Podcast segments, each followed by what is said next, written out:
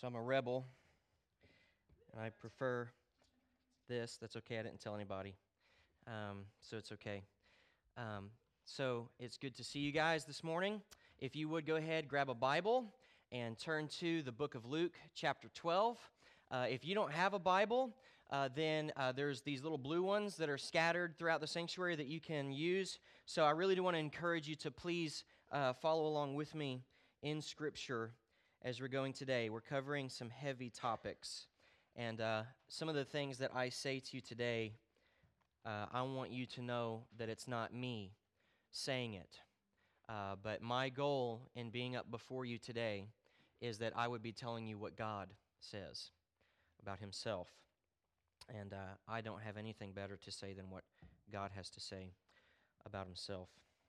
So, Luke chapter 12. Let me pray.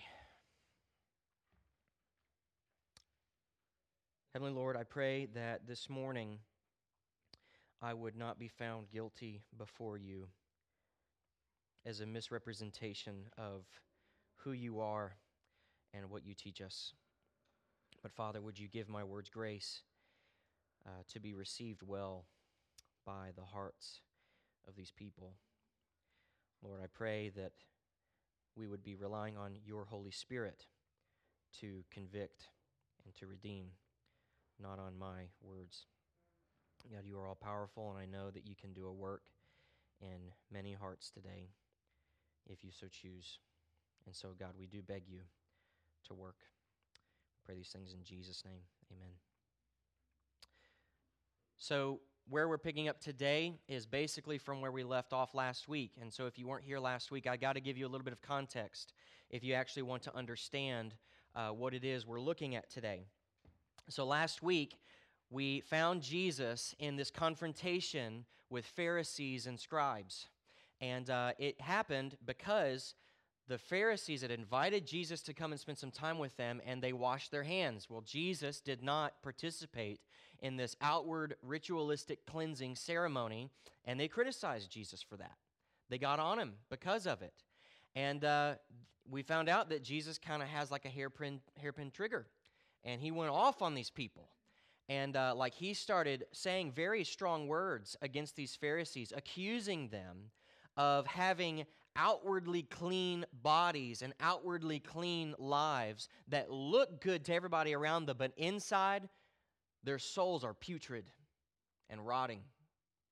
And uh, so he starts saying, Woe to you, Pharisees! Woe to you! Woe to you! Then the scribes are dumb enough to come in and say, Jesus, you're offending us with this too. Well, woe to you too! And like he just, he does not let them get by with this. Jesus is mad. And then it doesn't end very well. And so at the end of chapter 11, verse 53, it says, And he went away from there. The scribes, as he went away from there, the scribes and the Pharisees began to press him hard and to provoke him to speak about many things, lying in wait for him to catch him in something he might say, laying traps for Jesus, getting him to say things that can incriminate him, getting him to say things that will turn people against him. The pressure starts mounting for Jesus at this point.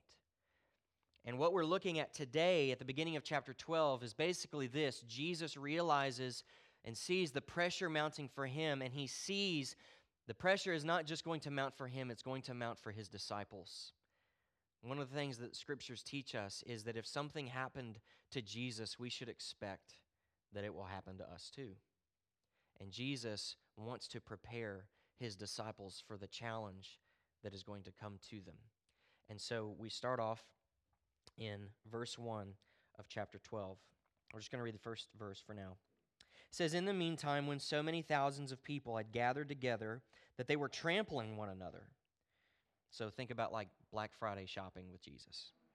Uh, he began to say to his, to his disciples first, Beware of the leaven of the Pharisees, which is hypocrisy.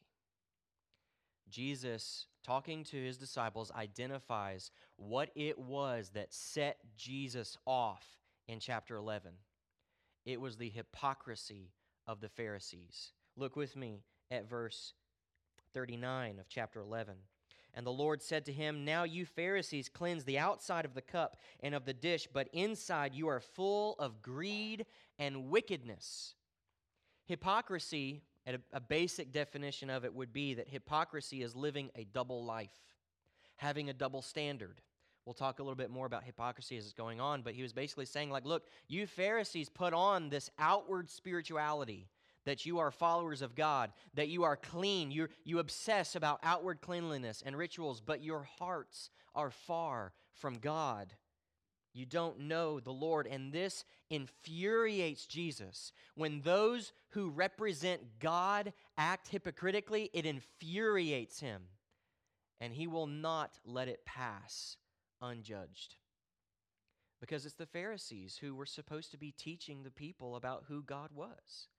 It was the Pharisees that were meant to communicate to the world the God that they are called to worship and that, that loves them and that they are to love.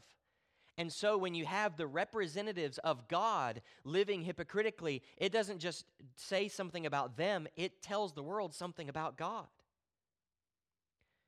Which is why it's no I mean no surprise why our world today criticizes the church when almost every single month, maybe every single week there's a new report of sexual abuse that's happened among the leadership of churches.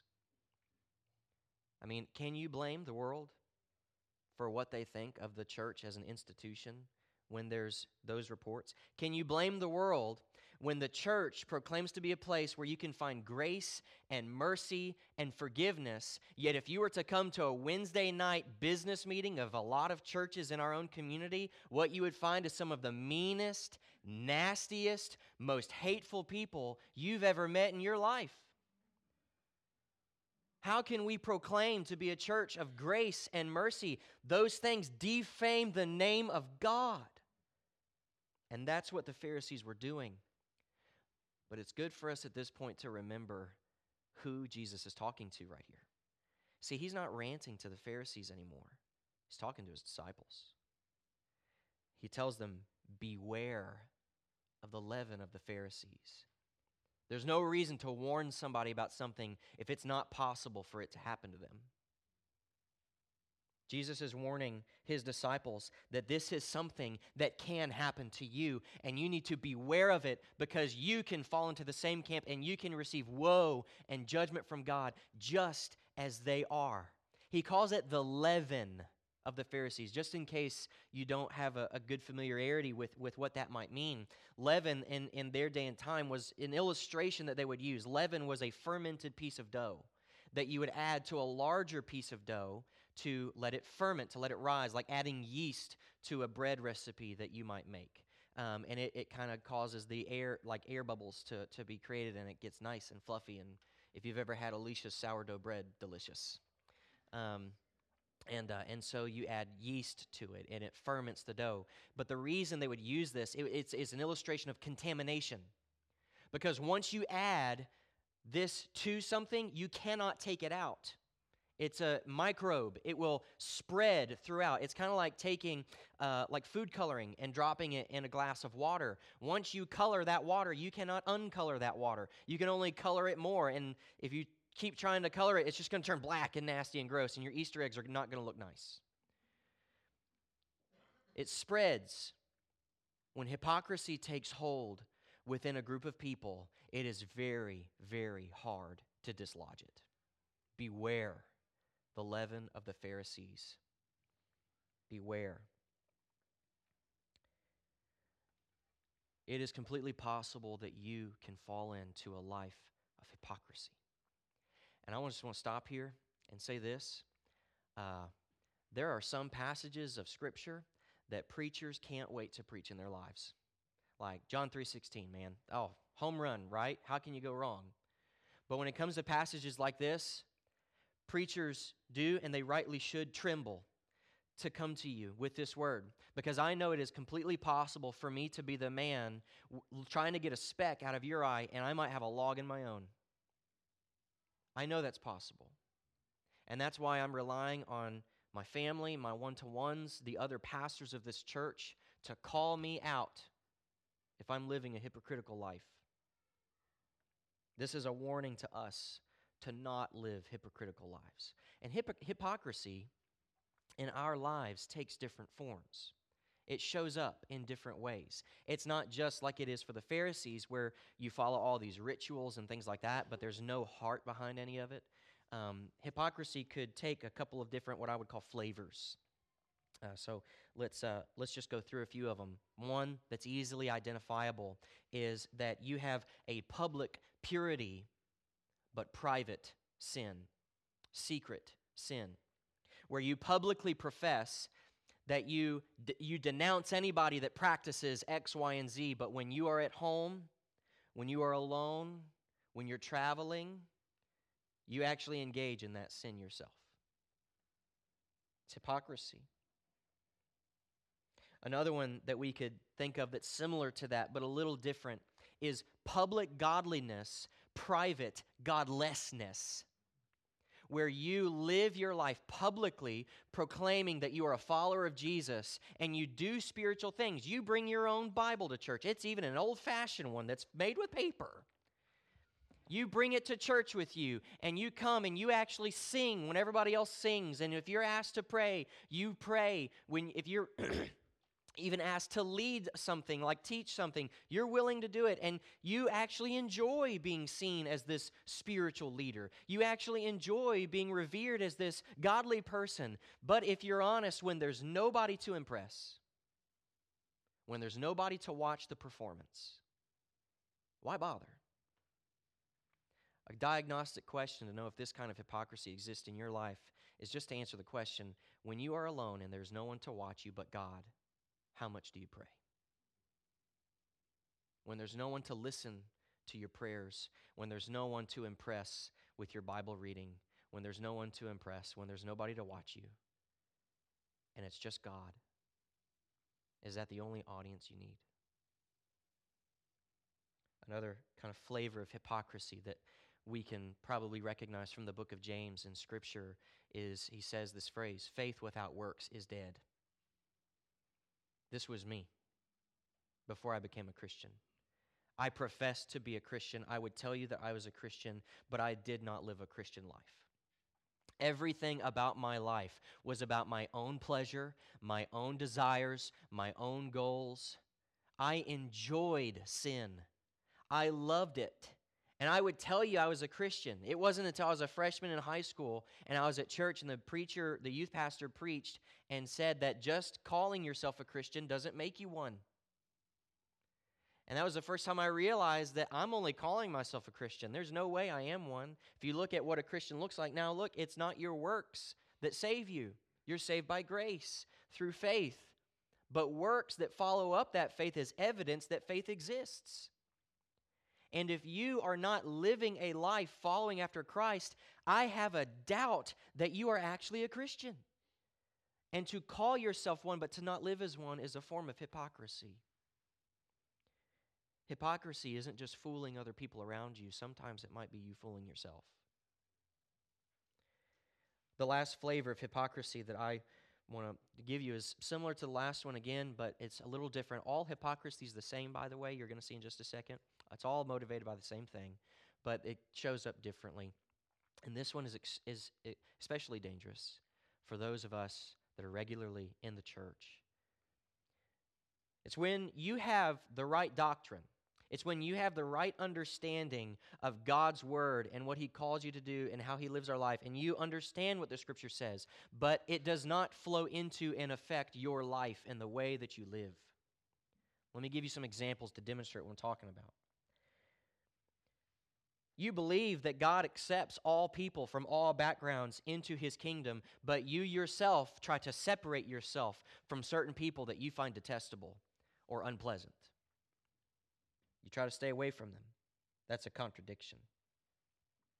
Or maybe it's that you believe the kingdom of heaven is the greatest treasure that you could ever find, and that's what you believe. You see it in Scripture, yet your life is still filled uh, clearly with the motivation to have money and wealth, and you try to go after the next toy that can come your way, and that's where you find your joy and your satisfaction. You believe the right thing, but you don't live like you do. Or your relationship with the Lord, you would say, is the most important thing in your whole life, except when it interferes with your kids' sports or your weekend getaways. It's the most important thing for you, the most important thing for your kids, except when it means that it's going to interfere in all these other things. Or maybe you believe that God is absolutely in charge of your life and can tell you to do whatever He wants to do, to go wherever He wants you to go at any point in time, except for there, God. Can't take me there. That's off the table. That doesn't fit the plan. That's not where I'm comfortable. You can't send me there. You have the right belief, but your life does not follow it up. It's hypocrisy. And it plagues the church and it defames the name of God to where the world looks in at us and says, Who is your God? You obviously don't believe him because your life doesn't say you do. Oh, beware of the leaven of the Pharisees. So, why would we do that?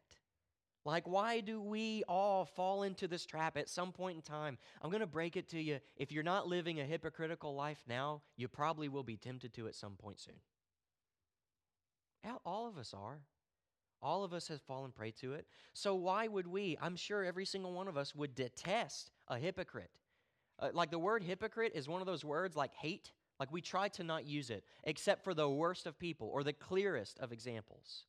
And so, if we hate it so much, why is it so easy for us to fall into it? Well, Jesus gives us a clue in verse 4. We're going to skip a few verses. We'll come back to them, but we're going to verse 4. He says to his disciples, He says, I tell you, my friends, do not fear those who kill the body, and after that have nothing more that they can do. The root cause of all hypocrisy is fear. It's fear fear of what other people think, fear of what might happen, fear of all kinds of things. We have this example in Galatians chapter 2. You don't have to turn there. I'm just going to reference the story. In Galatians 2, Paul recounts an event that happened where he and the apostle Peter were present. Peter was eating with this group of Christians that came from a Gentile background and enjoying his time with them. But then something happens. A group of Jewish Christians comes into the scene. And Peter says that Peter is afraid of the circumcision party, these Jewish Christians. So what does he do? He separates himself from this group of Gentile Christians because he doesn't want he's, he doesn't want this group of Jewish Christians to criticize him. He's afraid of what they might think that he's actually sitting and eating with Gentiles. It's hilarious because that's exactly what Jesus did. How many times was he with Jesus when Jesus was sitting with tax collectors and sinners? Yet when his time came, he acted hypocritically. Paul actually says that he was not living in step with the gospel, like the last one I mentioned. He was not living in step. Peter believed the right thing, but he was not living that way, and it was because of fear. So let's talk about some of our fears. We fear to be bold and share our faith openly because we might lose our jobs. That's a real fear. Or at the very least, we might become a social outcast. We fear to confess our sin publicly because we're afraid of being rejected and shunned and hated, of losing everything. We fear that we won't fit in with the crowd, so we say the right words, we perform the bare minimum, but we have to keep people at an arm's distance away from us because we know that if they get too close, they're going to find out we're fake. And we're constantly afraid of people seeing through our lies and our deceits. We fear to live holy, dedicated lives to God and follow wherever Christ is calling us because of what our families might think, because we don't know what the future holds, and we're just scared, filled with anxiety. I want to point something out to you. Jesus does not tell his disciples that their fear is illegitimate. He doesn't tell them, You're being silly, there's nothing to be afraid of. But what does he say? He says, Don't be afraid of those who kill the body. There's actually a risk here. Jesus is telling his disciples, Yeah, they can kill you. yeah, you might lose your job. Just because there's a fear, and like Jesus doesn't tell us it's illegitimate, He doesn't tell us there's nothing to be afraid of. This is part of the Christian life. Every single one of the disciples will live a life filled with persecution and hatred. All of them but one will be killed for their faith. And that's why Jesus is warning them here. He's saying, Look, the world is going to give you opportunities to live hypocritically and to save your life. It's going to give you opportunities to do that. That's what the temptation will be. It's coming. He doesn't say that their fears are irrational or unfounded in reality. They're actually very real. They're very real. You may very well lose your job or become a social outcast. Kids, students, you may very well not get that scholarship that your parents want you to get so badly if you prioritize your walk with the Lord.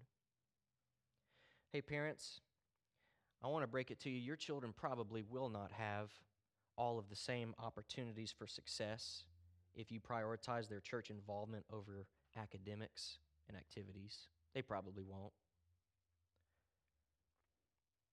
I want to tell you this you, you probably, this, this scares me. You might not be able to put as much into retirement if you decide to financially give regularly and sacrificially to your church. Or get this, choose a job that makes you more available for kingdom work because it doesn't require you to work so much or it doesn't pay a high enough salary. These are all things that are very real. They're not unfounded in reality. It's not that they aren't risks, they are risks. So, how on earth are we supposed to get beyond them? How on earth are we supposed to overcome the fear of these very real things in our own lives? Jesus gives us a very simple answer. You've got to put your fear of these things into real perspectives. Look and see what he says next. Actually, before I get there, I want to give you an example about something. This will kind of lighten the mood too. We need that. Imagine that you have a fear of getting to church late. I don't think our church has a fear of that. to be honest with you, I'm just teasing, but seriously. Imagine that you have a fear of getting to church late, so you pull up to those railroad tracks on 44 to get to the church, and it's too late to turn around and go that back way under the tunnel. Everybody else is probably doing that anyways. So, what do you do? You're afraid to get to church late. So, you weave your way across those barricades that have already come down, the lights are already blinking. Yeah, you're like, that sounds pretty stupid. Because when you consider how silly your fear of being late to church is in comparison, when there is something so much greater at stake, all of a sudden you lose fear of being late to church. I'm sure that happens to you every morning. Right? But that just shows how irrational it is, of how much, listen, there's so much, there's something so much greater at stake. Your life. It's okay to be late when your life is at stake. Don't try to cross the railroad tracks when the train's coming. That's how people die. That's exactly what Jesus does for us. He puts this fear, he doesn't say it's not real, he just puts it into perspective for us. In verse 5, he says, But I warn, I will warn you whom to fear. Fear him who, after he has killed, has the authority to cast into hell stakes just got higher. It just became real. What is the perspective that we're to have that overcomes our fear of all of these worldly people and all of these worldly things? It's that there is something so much greater that you should fear. What is it? It's that God has the ability to cast your soul into hell. And living a hypocritical life fooling everyone else around you does not fool God. Look back up at verses 2 and 3 with me. Nothing is covered up that will not be revealed, or hidden that will not be known. Therefore, whatever you've said in the dark shall be heard in the light, and whatever you've whispered in private rooms shall be proclaimed from the housetops. All of your secret sins, all of your private godlessness, all of your hypocrisy will one day be revealed. This is a sobering thing. The book of Hebrews, chapter 4, goes even farther for us. Hebrews 4, starting in verse 12. For the word of God is living and active, sharper than any two edged sword, piercing the division of soul and spirit, of joints and marrow, and discerning the thoughts and intentions of your heart. And no creature is hidden from his sight, but all are naked and exposed to the eyes of him to whom we must give an account. One day you will have to stand before God and give an account for your life and all of the hypocrisy, all of the lies, all of the private sins will be revealed. You can't hide from God. He knows your heart. And it is a terrifying thing to think that some will approach the throne of God to be judged, expecting that they will be led into heaven. Matthew chapter 7, verse 21 is one of the most terrifying passages in the whole Bible to me. Chapter 7, verse 21 of Matthew, Jesus says this Not everyone who says to me, Lord, Lord, will enter the kingdom of heaven, but the one who does the will of my Father who is in heaven. On that day, many, he says, many, there's a lot of people that will say this. Many will say to me, Lord, Lord, did we not prophesy in your name, and cast out demons in your name, and do many mighty works in your name? And then I will declare to them, I never knew you. Depart from me, you workers of lawlessness. That should terrify us. That there will be many people who on that day of judgment approach God expecting, they expect to be led into heaven only to be turned away. And what will they be relying on? They will be relying on their outward actions of religiosity to get them through those gates. But they will be turned away because their hearts are rotten before God. This is why Peter says in 2 Peter chapter 1 verse 10, "Be all the more diligent to make your calling and election sure." Be sure of it. You might be turned away at the end. This sounds really strange to us. The idea of fearing God. I mean, Scott, it, it almost sounds like you're trying to manipulate me to make a decision to do something. That this is hellfire and brimstone preaching to get people to have an emotional reaction to things. No, this is what the scripture is saying. Everything I just said to you is written right there in scripture. This is real. Fearing God is real. The threat of eternal judgment and hell towards you is God's grace to you. Let me explain that. You might know the song Amazing Grace and how the second stanza starts. Twas grace that taught my heart to fear. The threat of hell is God's grace to us because it motivates us to repentance. That is the proper response that if you're feeling conviction right now of your sin, the proper response is to repent. It's good. It's meant to lead you out of improper living, of wrong actions, the same way that the discipline that you give your children is meant to lead them out of sinful actions and habits. Proverbs 22 15 says, Folly is bound up in the heart of a child, but the rod of discipline drives it from him. That'll preach. Not only is instilling fear in us God's grace to us, it's also healthy to be afraid of things that you should be afraid of. Continue the, the idea of a child fearing their father's discipline. It is a healthy thing for a child to fear the discipline of their parents. It's a healthy thing, it's a good thing. it will save them much trouble later in life. It will save them from many bad decisions, from many bad habits. They won't live lives that give in to the peer pressure around them, sounds like fearing the other people. They won't live lives that give in to their own desires of their heart.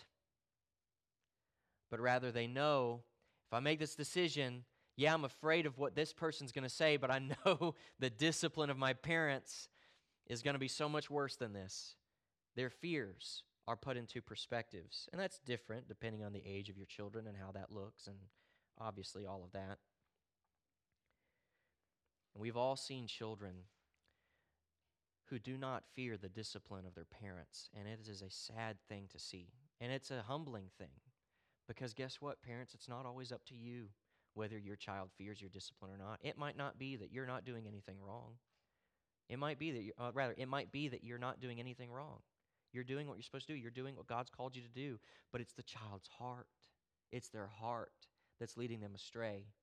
And it's so sad to see that because what you're observing there is a child who is untamable, uncontrollable, misbehaved. They have this fantasy view of the world that this world is all about them and whatever they want to do. So, a side note, specifically to dads right now, I want to talk to you, dads. This is one of the reasons that our discipline of our children is so important. It's one of the reasons that our discipline of our children needs to be an intentional, calculated effort to drive sin out of their life and to lead them in paths of righteousness. It, our discipline of our children is never an angry response of our expectations not being met. That's not discipline. That's just our sin coming out. When you discipline your kids, you're teaching them something about God. And you're preparing them to receive His discipline. You're preparing them to see the reality of hell in their lives. Discipline is a grace, fear is a grace to kids, and it's a, it's a grace from God to you. It's healthy to have these fears. And in fact, it's not just healthy, it's the safest place you could ever be. Think about how safe your children would be if they heeded your warnings about this life. Think about how much better their lives would be if they listened to you. The safest place that you can be in this life and in the next is in the fear of God. To fear the Lord. And that's why I think Jesus says what he does next. It's kind of puzzling unless you see it with those eyes. Look at what Jesus says next in this passage, starting in verse 6. He says, Are not five sparrows sold for two pennies? And not one of them is forgotten before God. Why, even the hairs of your head are numbered. It's not that hard for me. Fear not, you are of more value than many sparrows. That's a comfort to us. You are of more value than many sparrows. When you're living in the fear of God, it allows you to function in a healthy way because it removes fear of things that you should not be afraid of, things that eternally, with the right perspective, don't matter. It's not that they're not real, it's just that they don't matter. The father who disciplines his child is the same father that child runs to when they're scared of something. It's the same dad, it's the same parent. The reason they do is because they know that their daddy is bigger and scarier than any of the monsters under the bed, than any of their friends that would be mean to them. And while they live in the fear of their father, their father protects them and loves them and cares for them. To live in the fear of God is to enjoy his protection. And listen to this. What Jesus just said here, I think what he's saying is this God loves you so much, He would never let anything happen to jeopardize your eternal security. God looks at our lives with an eternal perspective, not a temporal one. which is why not only he's, he's willing to allow bad things to happen to you in this life, he sometimes asks you to charge right towards them. Because he will protect you, he will keep you. The second part of the way that stanza of Amazing Grace goes something like this. I'll start at the beginning because I can't do it just in the middle. Twas grace that taught my heart to fear, and grace my fears relieved. Fearing God removes all the other fears. I want to imagine with you for just a moment what it would be like to live a life with no fear. No fear. Imagine the burden that would be released if you openly confessed your secret sin and asked for forgiveness from God and from all those around you. How much more enjoyable would this life be if you were not constantly worried about changing your clothes, changing your hobbies, changing your vocabulary, just so that you would fit in with a group of people? Oh man, that'd be easier. Imagine the pressure that would be released if you didn't have to work so hard to keep up this religious sham anymore. But you could be real in front of people. You could express who you truly were. You could talk about the struggles that you have in life. You could talk about the doubts and the fears that you have with other people because you don't care what they think anymore. You care what God thinks. Imagine what it would be like to have absolutely no anxiety about the future. All of those things are possible if you live in the fear of the Lord. All of those things are possible. Church, beware the leaven of the Pharisees, which is hypocrisy.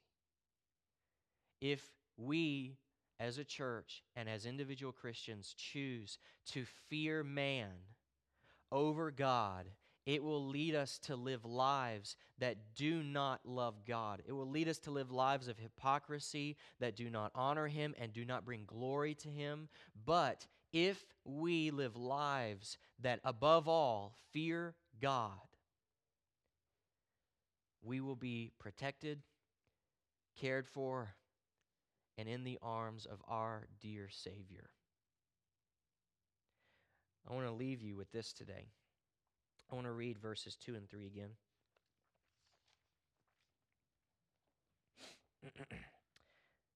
Jesus says, Nothing is covered up that will not be revealed, or hidden that will not be known. Therefore, whatever you've said in the dark shall be heard in the light, and what you have whispered in private rooms shall be proclaimed from the housetops. I want to remind you of the reality that one day it will all be exposed. Jesus in Matthew 7, we referenced there, there's this day when we will all stand before God's throne to be judged, to be separated out to the sheep, to the goats. One entered into the kingdom of heaven, the other entered into the kingdom of darkness. There are two sides to take. Let's just separate this room into three different categories for a minute. There's this set of chairs, that set of chairs. Those that live in the kingdom of light, that trust God, love God, and live lives in the fear of the Lord will be welcomed into heaven. Those that do not proclaim even to know God will live lives and they will go to hell. I mean, the Bible's clear about this.